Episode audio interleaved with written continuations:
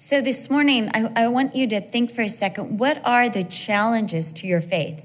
Maybe you got a promise. Um, it says in Proverbs, a promise deferred or put off makes the heart sick. Maybe you had a promise, but because of disappointments, you've kind of given up on that promise. You've forgotten. You've kind of relegated it to the it's never going to happen pile. When things don't go the way you hoped, or you thought, or you expected, or you wanted them to go, you start to think, well, maybe that wasn't a promise at all. And, and often people are disappointed and, and they even give up on their faith in the Lord when things don't go the way they thought they should go. I was reading an article on Ted Turner that when he was a little boy, he claimed to have faith in the Lord. But his sister got very sick and he prayed that the Lord would heal her. And when she died, he gave up faith and vowed never to have faith in the Lord again because of the death of his sister. And you think about how many people are not walking with the Lord right now because of disappointments. Circumstances often, God gives us a promise, and doesn't it seem sometimes that circumstances seem to say the absolute opposite of what God has promised? You know, this child shall be saved. And all of a sudden, that child is worse than ever. You're just like, seriously, Lord? You know, I remember a time Brian and I were, we, we were not only no money, I mean, we were just paying off debts. And the Lord spoke to us and said, I he didn't speak to us, he spoke to me, and I spoke it to Brian. But the Lord spoke to me and said, I'm, I'm going to give you a RAV4, uh, which is a Toyota, and it's going to be white with cream um, leather upholstery. And I told this to Brian. He goes, Cheryl, that's a little far fetched. I said, I know. But I, am telling you, every time I pray, I see this white RAV4. And he goes, okay, we don't have any money. We just got the other two cars paid off. I don't, I don't know what you're seeing. I'm like, okay, close your eyes and envision, you know. And he couldn't. But he said, all right, let's just go see. So we go to the, um, we go to the Toyota dealership and the man says, a RAV4? All I have is this one that was, you know, up on the turnstile. This is on Harbor Boulevard. And he said, but I don't know if you want this one. It's got, they usually come with um, velour, but this one has leather interior and it's white on the outside. And I said, I want to see it. So anyway, he said, well, actually, this is a repo. So I can't sell it. I, I have to, I can give you like a $10,000 discount. We're like, great, because we don't have any money anyway. We just want to look at it. And he's like, well, give me your driver's licenses. I'll run it through and see if your credit's good enough. And he said, I can sell you this right now with zero down and no interest payments for two years. And we're like, okay. We bought the RAV4, the white RAV4 with the cream color interior. It was just absolutely amazing. So then I'm speaking at this um, Eastern European conference to these young people. And I tell them the story of the RAV4. Well, afterwards, I'm like, I am an idiot. These people don't even have cars. And I'm telling them, I got this promise of this white RAV4, and they don't even have shoes. And I'm thinking, I am an idiot. Why, why don't I just stick with my notes? So, um, Stussy and some other companies had sent over these huge boxes of clothing and shoes. And they set up this room. And these Ukrainian girls needed shoes and they needed suitcases and they needed clothes. And they looked at each other and they said, If God will give Cheryl a RAV4 and we don't even know what that means, He will give us shoes. So they went into that room and they each found three pairs of shoes. They each found clothes that fit them perfectly. They're trying them on and they're coming out and they're going, Look at my RAV4s! Look at my RAV4s! And they came up to me the next day and were like, Look at my RAV4! It fits me perfectly, my RAV4. And I was just like, Oh, thank you, Jesus. You covered for me. It was just the most amazing thing that God knows what we have need of and He keeps His promises, but sometimes disappointments. because it's deferred, it's put off, delays, right? Oh, sometimes when the promise is put off, when it seems so close, you know, sometimes we can see the convergent of circumstances and say, This is it, it's so close, it's right here. This is exactly it. Yay, hallelujah, praise the Lord, I claim it. And then all of a sudden, it's put off and put off and put off. It's delayed. Or there's detours. There are those times when your life seems to be heading a certain direction. You can see the promise. And all of a sudden, it's we have to take a detour. We can't go this way. We're going to be turning to the right. I'll never forget. I was um, driving up to see my children. I like to leave at uh, three thirty or four o'clock in the morning to go up to San Francisco, above San Francisco, to see my son. And I'm on the road, and all of a sudden, I get just past Westminster Mall, and there's a detour. And they reroute us all the way down Valley View to the five, then onto the five uh, to go up. And you're just thinking, am I ever going to be there? Especially just Valley View. It goes on forever and ever and ever and ever till it gets to the five. And you wonder, will there even be a five? Is there even a five freeway? And will, and will those minivans let me in? I call it the raceway of the minivans. On the five, it seems like every minivan is on that freeway and they're all going over 100 miles an hour. I don't know who put the new engines in those minivans, but it was not a good idea. So there are detours. Sometimes when we pray, the situation seems to grow worse, and everything that we thought, well, this is a possibility or this is a possibility, is taken away. Have you ever had that happen?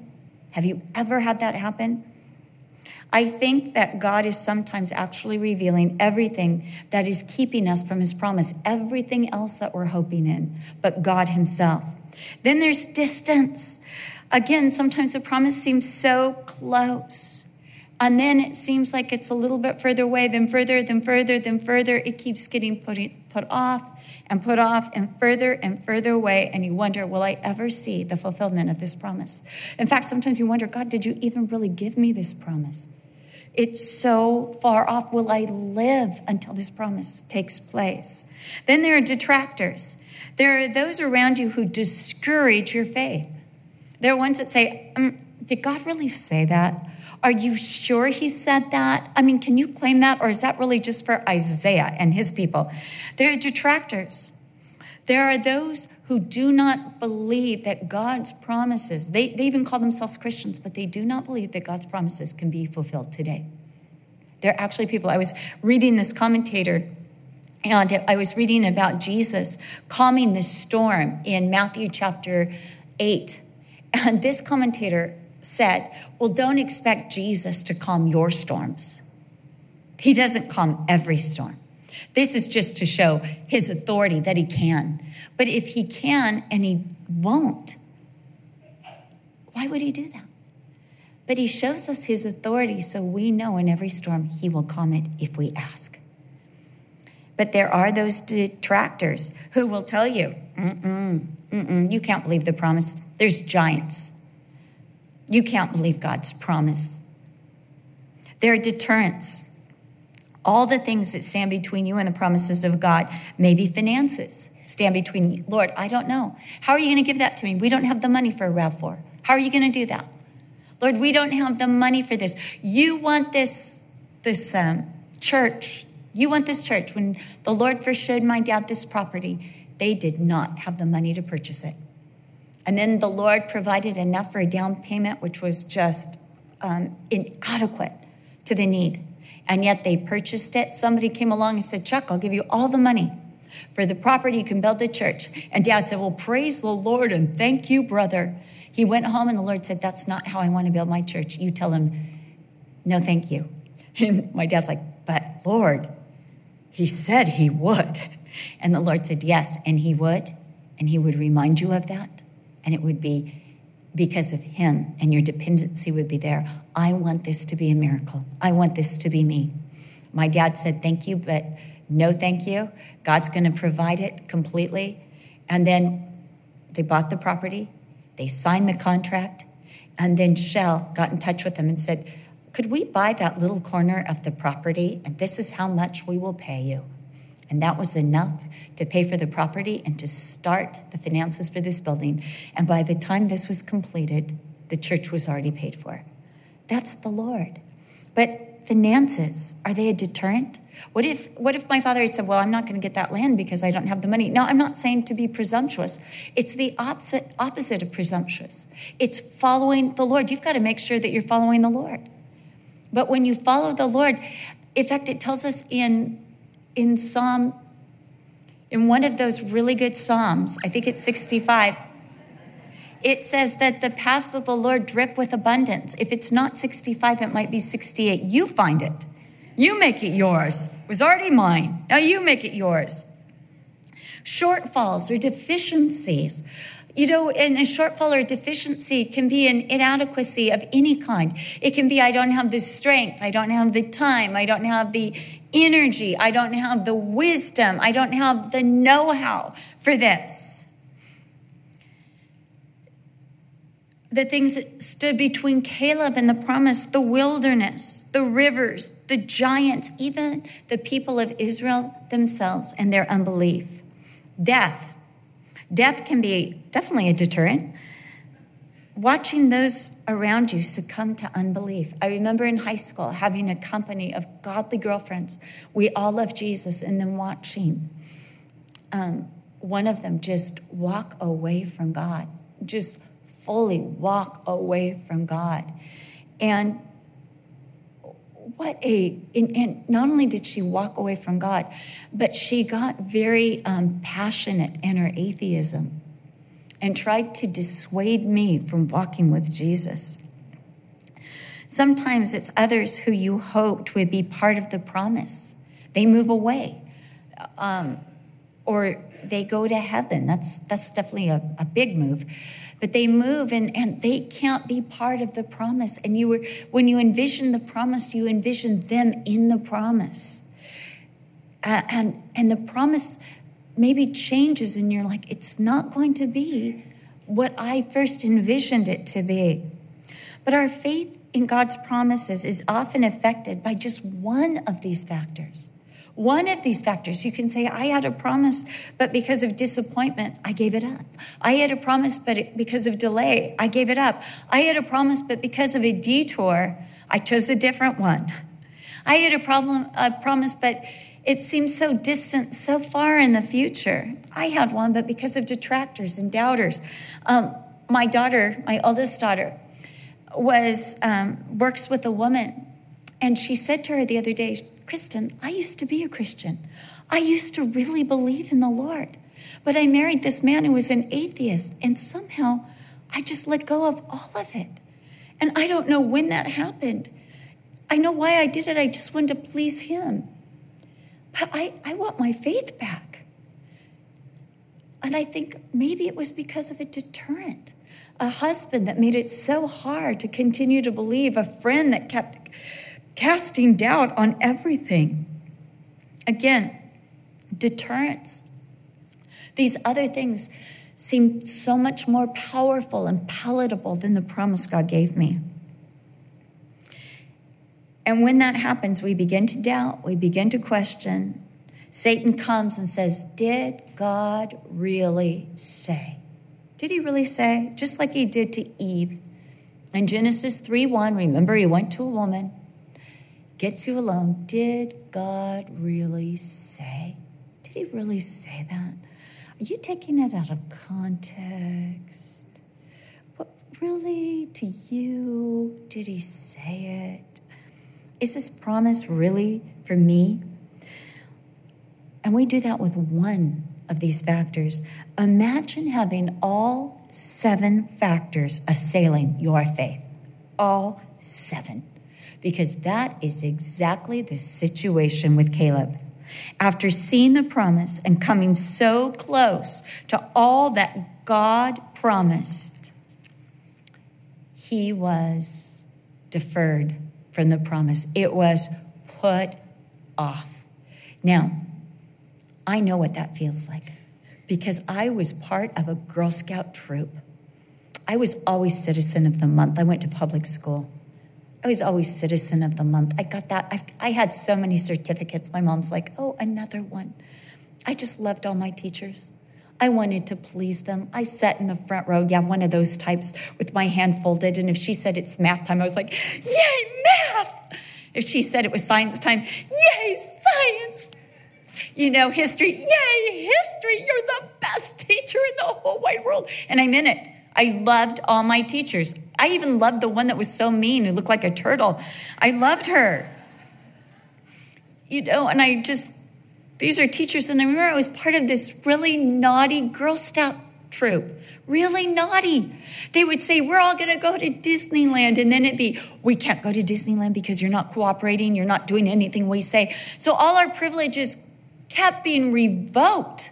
Nothing happened that they promised because of, and I can still remember their names, the girls who revoked all of our privileges. So all we got to do, which was a privilege, was make cookies for the men serving in Vietnam.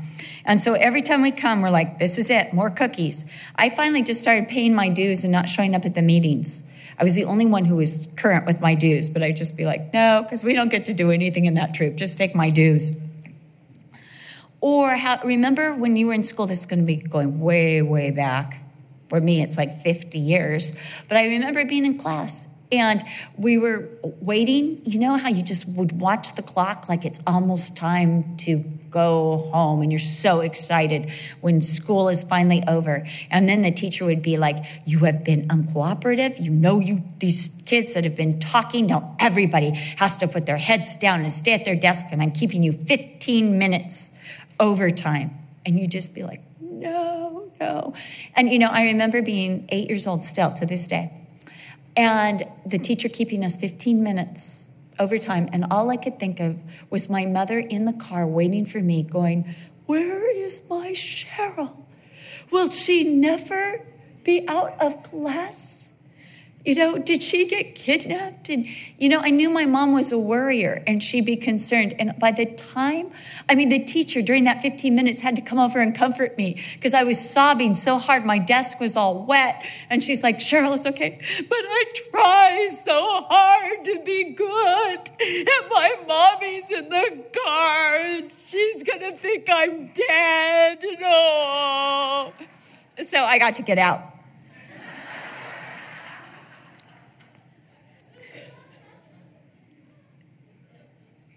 But Caleb had to deal with all of those factors.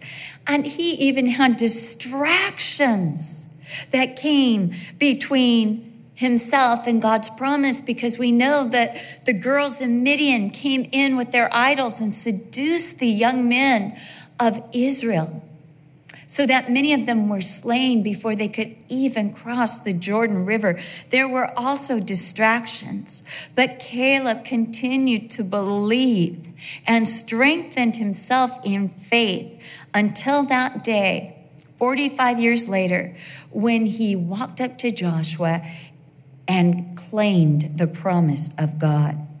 What was the secret of Caleb's sustained faith? How, how did he sustain this faith through all of these deterrents and distances and delays and detractors, distractions, disappointments? How did he do it?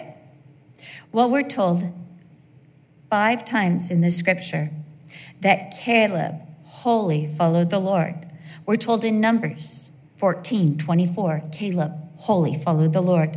We're told it again in Numbers 32 12 that Caleb wholly followed the Lord. We're told in Deuteronomy 1 36 that Caleb wholly followed the Lord.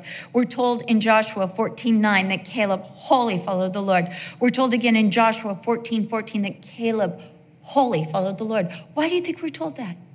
Because he wholly followed the Lord because it was true.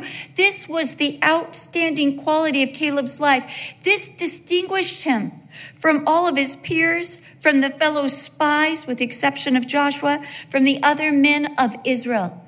This was the distinguishing quality of Caleb's life. Had he received the promise right away, would he be able to demonstrate this faith? Would anyone else know that Caleb wholly followed the Lord? Would it be exemplified to Israel? Would Israel learn what it looked like to wholly follow the Lord? No. God used all of those factors to show the quality of Caleb's faith.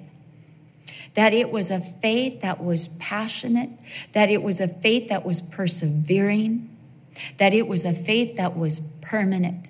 He wholly followed the Lord. It was a faith that was not presumptuous.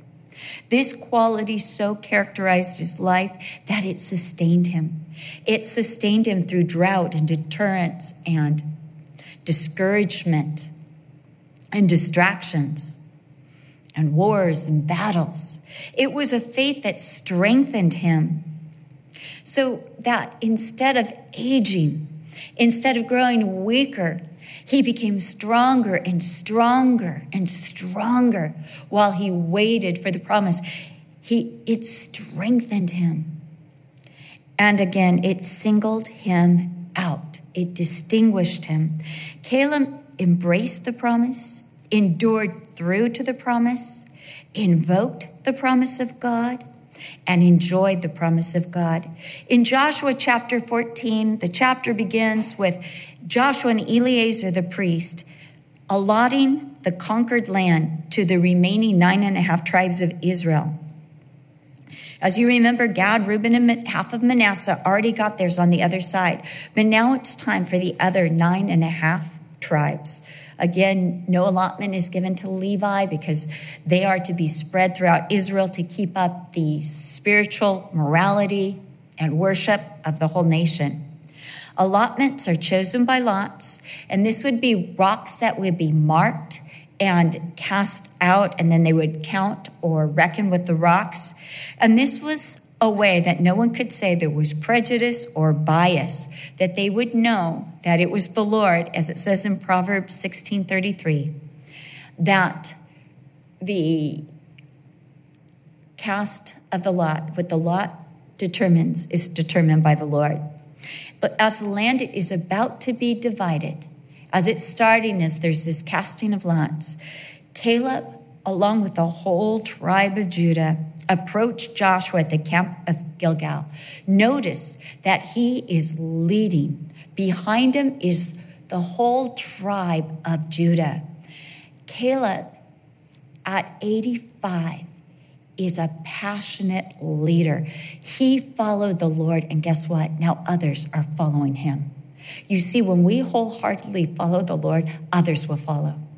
Others will imitate. Others will copy.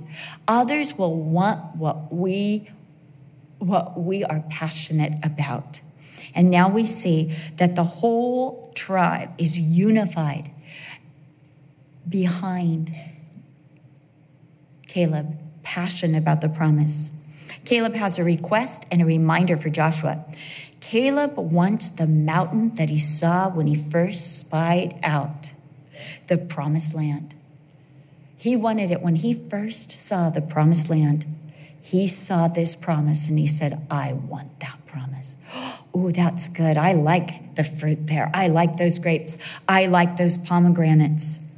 Caleb can cite the occasion, the time when he was 40 years old, the person who spoke it to him, Moses, where he was, at Kadesh Barnea, the exact wording of the promise that was given him. Again, Caleb remembered his age, 40. He remembered the place, the wilderness of Paran at Kadesh Barnea. He remembered what he saw.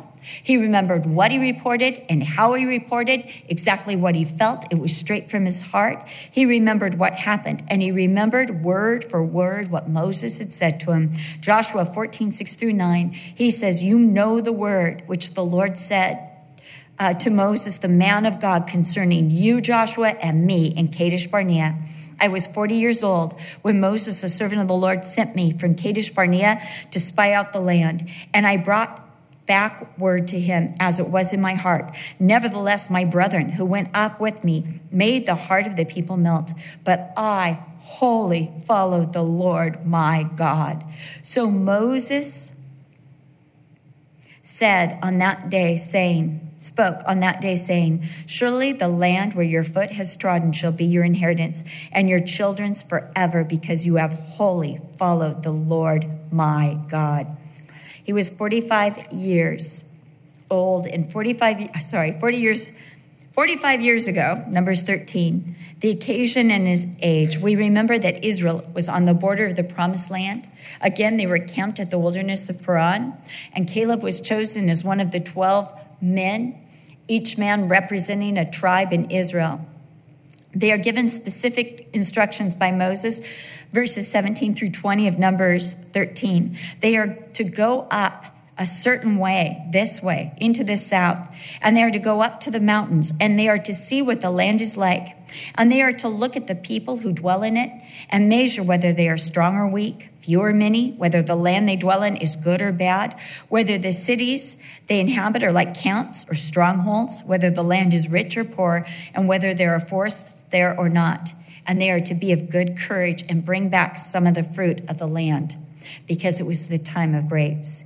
Caleb and the others follow Moses' instructions, Numbers 13, 21 through 25. So they go up, they spy out the land from the wilderness of Zin as far as Rehob, near the entrance of Hamath, and they went up through the south and came to Hebron. They came to this very place. But while they were at Hebron, they saw Ahiman, Sheshai, and Talmai the descendants of Anak, they saw these three giants, these sons of Anak.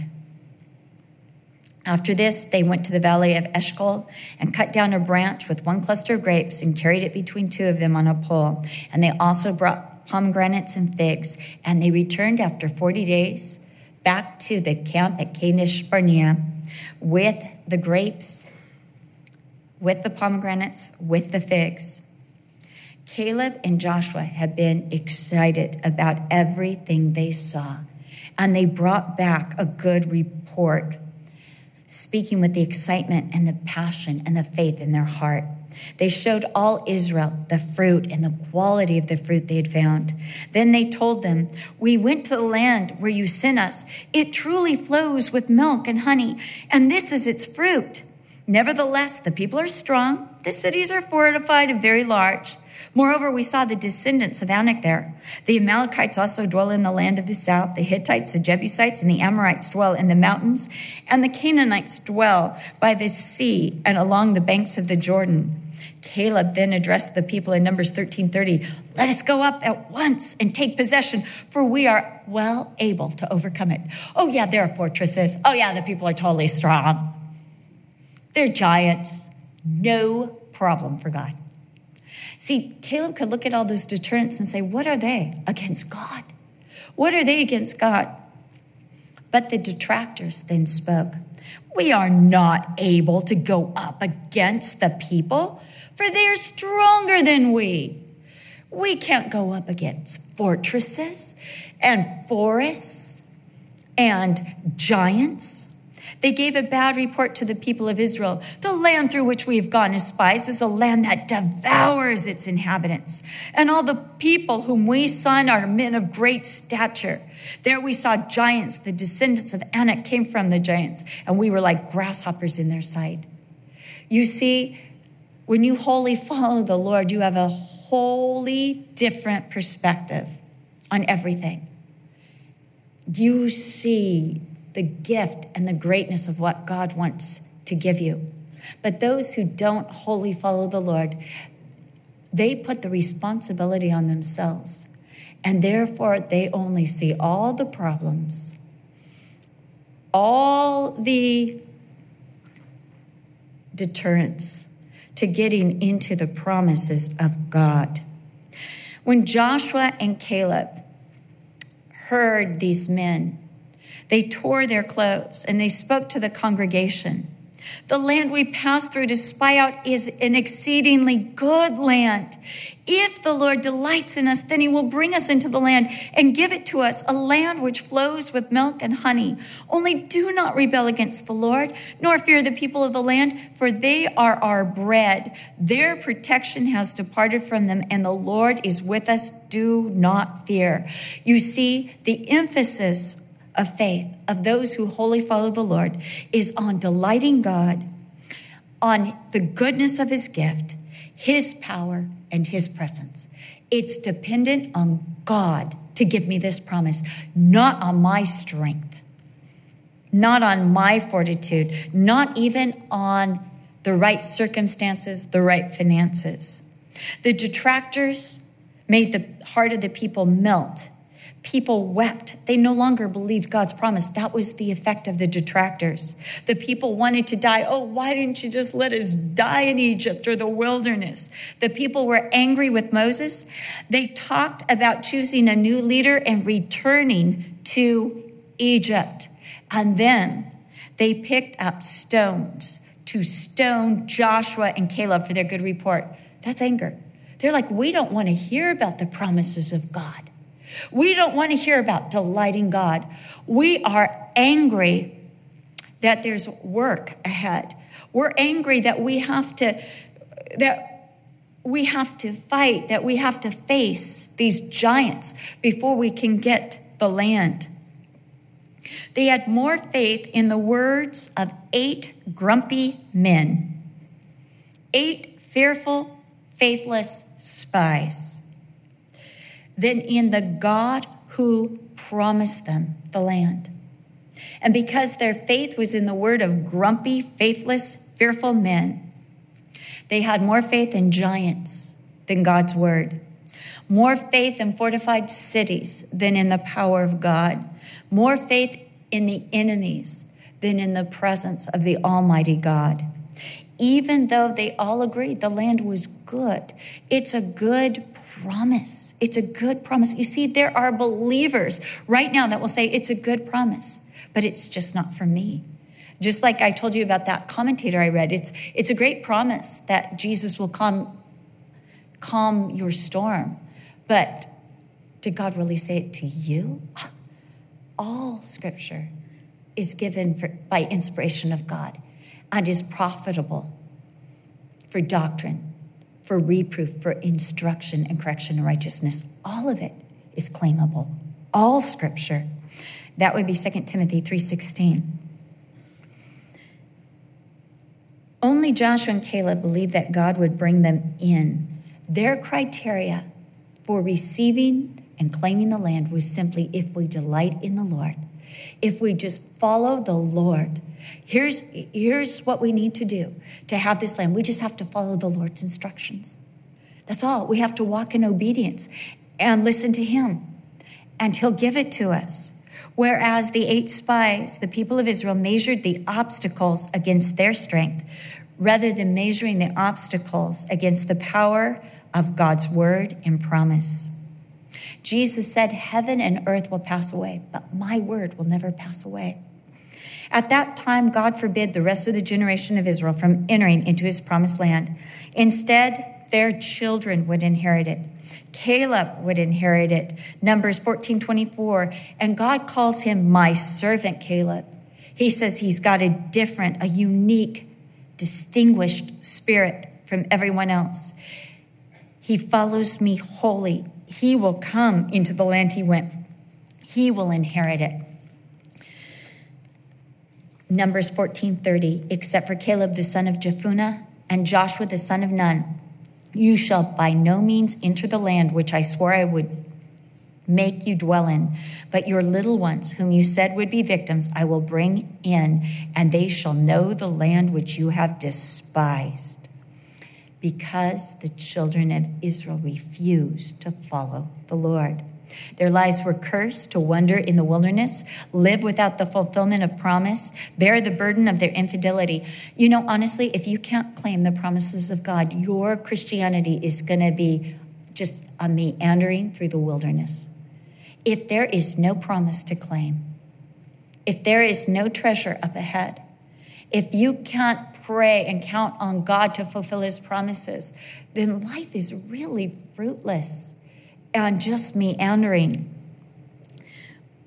But if you claim and if you hold on to the promise of God, as Caleb did, now 45 years later, Caleb is ready to lay claim to the promise of God. He has not forgotten one word of God's promise to him.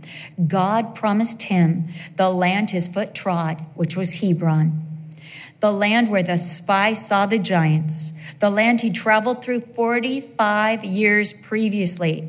He has not forgotten that God said, I'll give it to you as an inheritance, a gift, dependent on the giver. It is to be for him and for his children and his children's children. This is part of wholly following the Lord. Caleb valued the promise of God so much that if you said, Hey, Caleb, you got a promise from God? Well, yes. He could tell you where he was when he received it, the situation at the time, the way the others felt, his feelings when he heard it, who said it or confirmed it to him, exactly what the promise was. Can you do that? Can you do that? Can you say, This is how old I was? This is the day. This was the circumstance. And this is word for word what the Lord spoke to me. For I, the Lord thy God, will hold thy right hand, saying unto thee, Fear not, I will help you. Still remember, four years old, in my bed, sounding out those words and laying claim to that promise and sticking my hand outside my cover, saying, Okay, hold it, hold it, because it's dark in here. And he's held it ever since. Caleb held fast to the promise of God, and this made him a standout. Philippians 2 14, 16 tells us that those who hold fast to the word of God will be standouts in this generation. This is what Philippians Paul tells us in Philippians 2 14 through 16. Do all things without murmuring and disputing without questioning the word of God, without questioning the promise, that you may become blameless and harmless, children of God without fault in the midst of a crooked and perverse generation, among whom you shine as lights in the world, holding fast the word of life. Caleb held fast to the word of life, the word of God, the word of promise, and this made him distinct from his generation. Caleb believed the promise of God, even when others doubted it and denied it, even when the Israelites were going to stone him he still held fast to the promise of God. He believed in it and he believed in God's power to fulfill the promise more than the power of the giants, more than the fortresses, more than the enemies, more than the fortified armies and raiders, more than the detractors, more than the disappointments, more than the delays. He continued to believe the promise of God. For you heard in that day how the Anakim were there and that the cities were great and fortified. Caleb had not been afraid then, and he wasn't afraid now. God was greater than the forces against the promise. Caleb wanted the promise. Now, therefore, give me this mountain of which the Lord spoke in that day. Do you want the promises of God? Do you want them? Do you want them? You know, I asked someone the other day, they're going through a horrific situation. I said, What promise has God given you? I don't know. I said, What do you mean you don't know? I mean, the first thing I do is, oh God, speak to me about this situation. Speak to me about, give me a promise. And I put my hand on that promise. I raise my other hand and I say, Behold, the maidservant of the Lord, be it to me according to your word. Be it to me according to your word. Here's your word. Here's your promise. I'm your maidservant. You connect the two. Be it to me according to your word.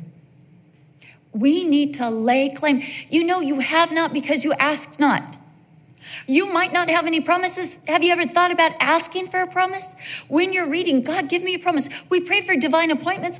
Why not pray for the promises of God? God, I need a word about this situation. I need a promise. I need something I can hold fast to right now. I do. I put, I put a secret code there that I know what those letters mean. But then two years later, I forget what those letters mean. I'm trying to figure out what those letters meant at the time. I put a date. I put a date in there. I have a friend, Rose, and she had heard someone say, uh, I think it was Emilie Barnes, that every time she read through a Bible, she, she already determined who she was going to give it to. She prayed about who is this Bible going to go to when I finish. She would spend a year to five years in that Bible, and she would write their name on promises and the date that she prayed it over them. And she started with first her daughter, praying those promises, and then she gave it to her daughter as an inheritance and said, Here is the word of God and all the promises of God, and they have been prayed over for you. Can you imagine getting a gift like that? My dad one time gave me one of his old Bibles and said, If I die, you can probably get some money on eBay for this. Thanks, Dad. Maybe I'll keep it as a heritage forever. But the, the promises of God. Uh, and then Emilie Barnes did one for her son, and then she began to do it for her grandchildren. And my friend Rose did that and laid claim to the promises for her son, for her daughter, and now for her grandson. We can do this, but you have not because you ask not. You, you see the mountain go, well, there's the mountain, and I remember seeing it years ago. It's a big mountain, but there are those giants too. No, ask for the mountain. Lord, give me the mountain. I want the mountain. I want the challenge. Lord, you know, sometimes if, if the prayer seems too hard, we're like, oh, Lord, forget that one. You know, I found out a friend of mine who I absolutely adore. She has brain cancer. It looks like it's worse. And sometimes you're like, oh, Lord. And the Lord says, have you ever thought about pray for the mountain? Lord, I pray for her cleansing. I pray for her healing. I'm not going to stop praying. Pray for the mountain. What can it hurt? To ask for the mountain, to pray for the mountain, to say, Lord, let it be to me according to your word. All it can do is strengthen our faith and to sustain us. Caleb was sustained by his faith. Now, I'm not saying to enter into the promise presumptuously. There was a waiting period, and Caleb was willing to wait till he came right back to that promise and he knew when the time was right. The Israelites had presumptuously tried to enter the promise when the timing was off, they had been disobedient, and they were repelled. But Caleb wholly followed the Lord, which meant he followed the Lord even when it meant delays and waiting.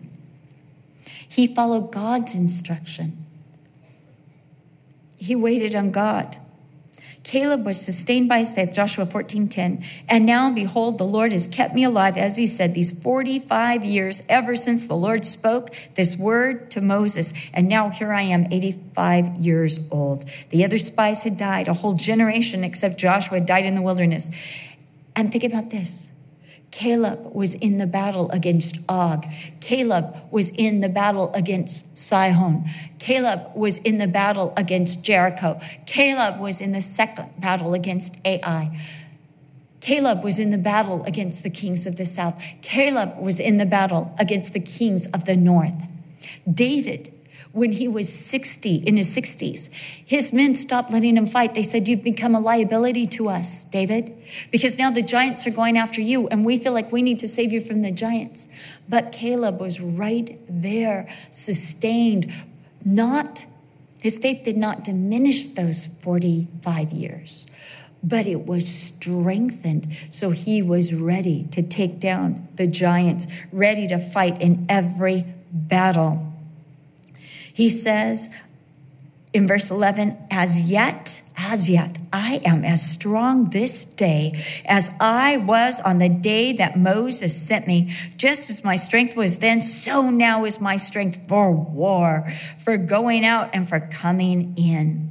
In Romans 4 verses 20 through 21, we read about Caleb's great, great, great, great, great, great, great, great, great, great, great grandpa, Abraham who did not waver at the promise of God through unbelief. He's another man that had to wait years and years, given a promise, and then again, delays and detractors and deterrence and even discouragement and detours down to Egypt.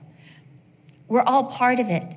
But he held on to the promise. He did not waver at the promise of God through unbelief, but was strengthened in faith, giving glory to God and being fully convinced that what he promised he was able to perform. This is what we do while we wait. What do you do when you wait? What do you do when the promise is put off?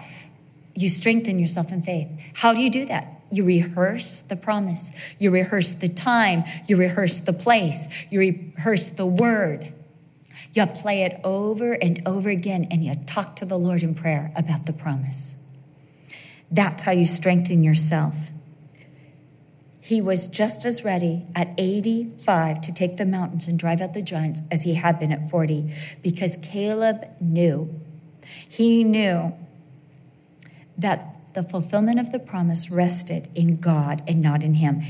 It may be that the Lord, just as he had said years ago, if the Lord delights in us, it may be that the Lord will be with me, his presence, and I shall be able to drive them out as the Lord said, Joshua 14 12. Caleb put the responsibility for the promise back onto God. And we're told in verse 13 of chapter 14 that Joshua blessed Caleb. That must have been so precious as one old man blesses another old man, as the survivors. The survivors. It would be like being at a um, World War II vet convention.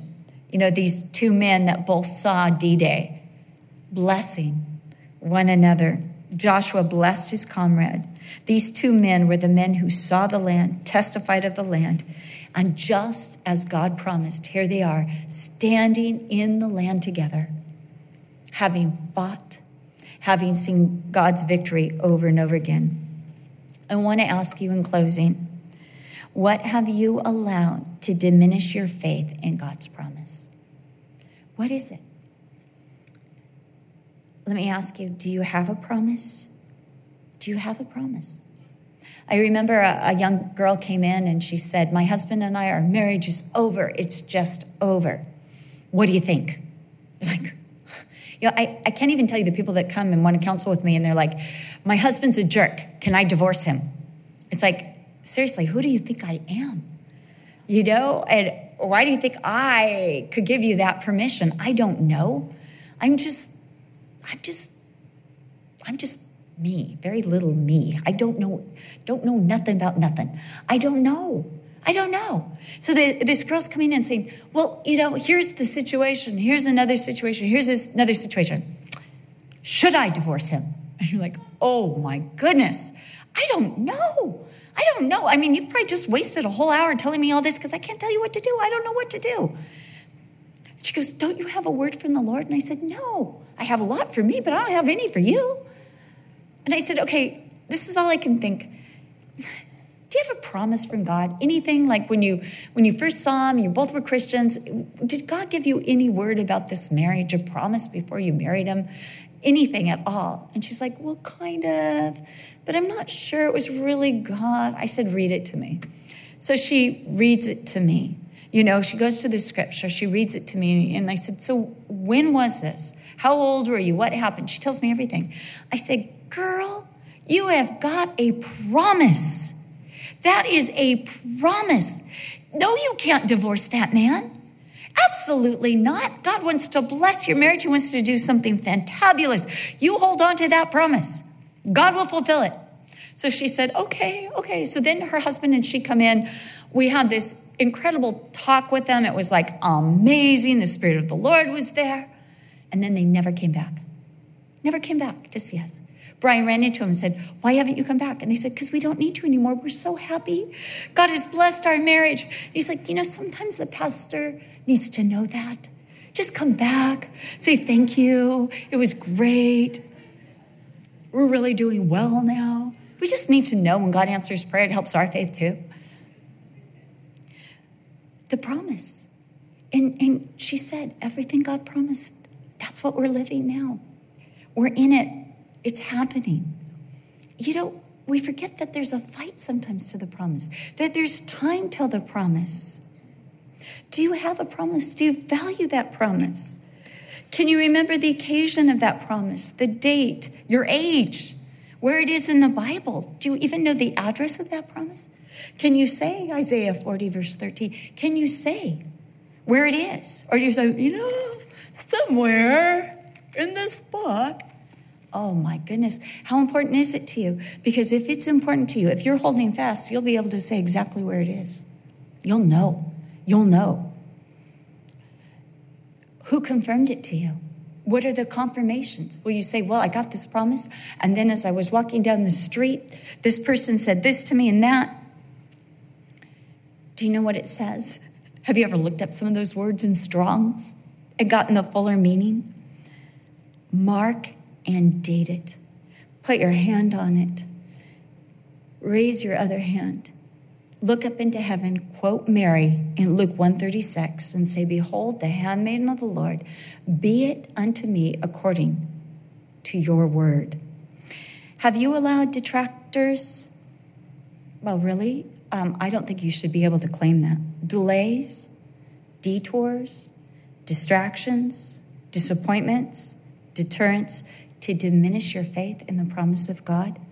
Caleb's faith was unaffected by any of these realities. I'm not saying there are no detractions, there are. I'm not saying that there are no deterrents or disappointments, there are. He must have been so disappointed when he had to go back to the wilderness and leave the promise of God for 40 years.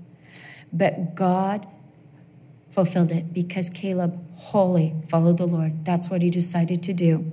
This quality made the biggest difference in his faith, and it will make a difference in your faith.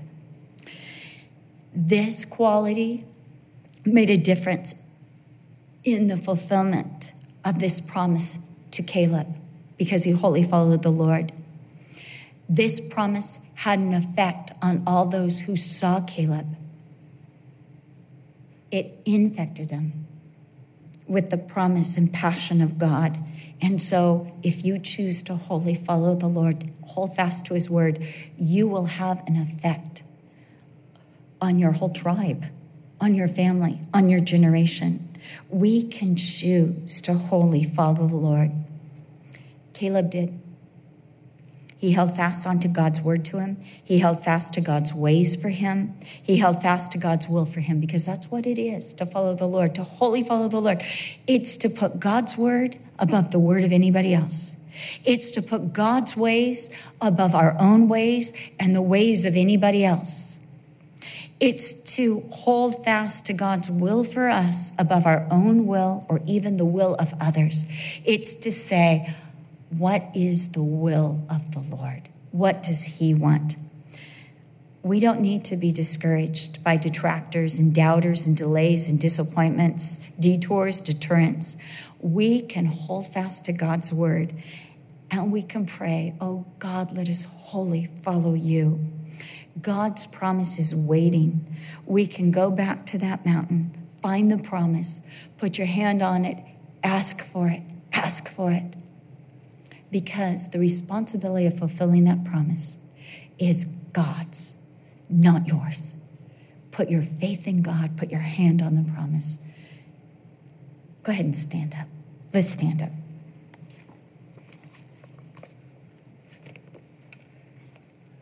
Lord, we live in a faithless generation. Oh, Lord, people have lost faith in government as they should. People have lost faith in mankind as they should. They have lost faith in science as they should. But Lord, we have lost faith in you and your promises. I pray that you would restore to us that faith that we lost. Lord, where we lost it, maybe from the disappointment, a deterrent, or doubt, Lord, we pray that you would bring it back to us. Lord, put the mountain right in front of us again, that promise right in front of us. Speak into us, speak to us. Oh God, we pray that you would work in our hearts to wholly, wholly follow you, that we would love your promises more than the word of men, that we would value your promises uh, more than our possessions or the things that we own right now, that we would believe that they were more tangible and greater. And keeping your eyes closed, some of you need to raise your hand and just think of a promise that God has given you. Raise your hand and repeat after me. Behold your handmaiden. I was enthusiastic. Let's try it again. Behold, your handmaiden, be it unto me according to your word. In Jesus' name, amen.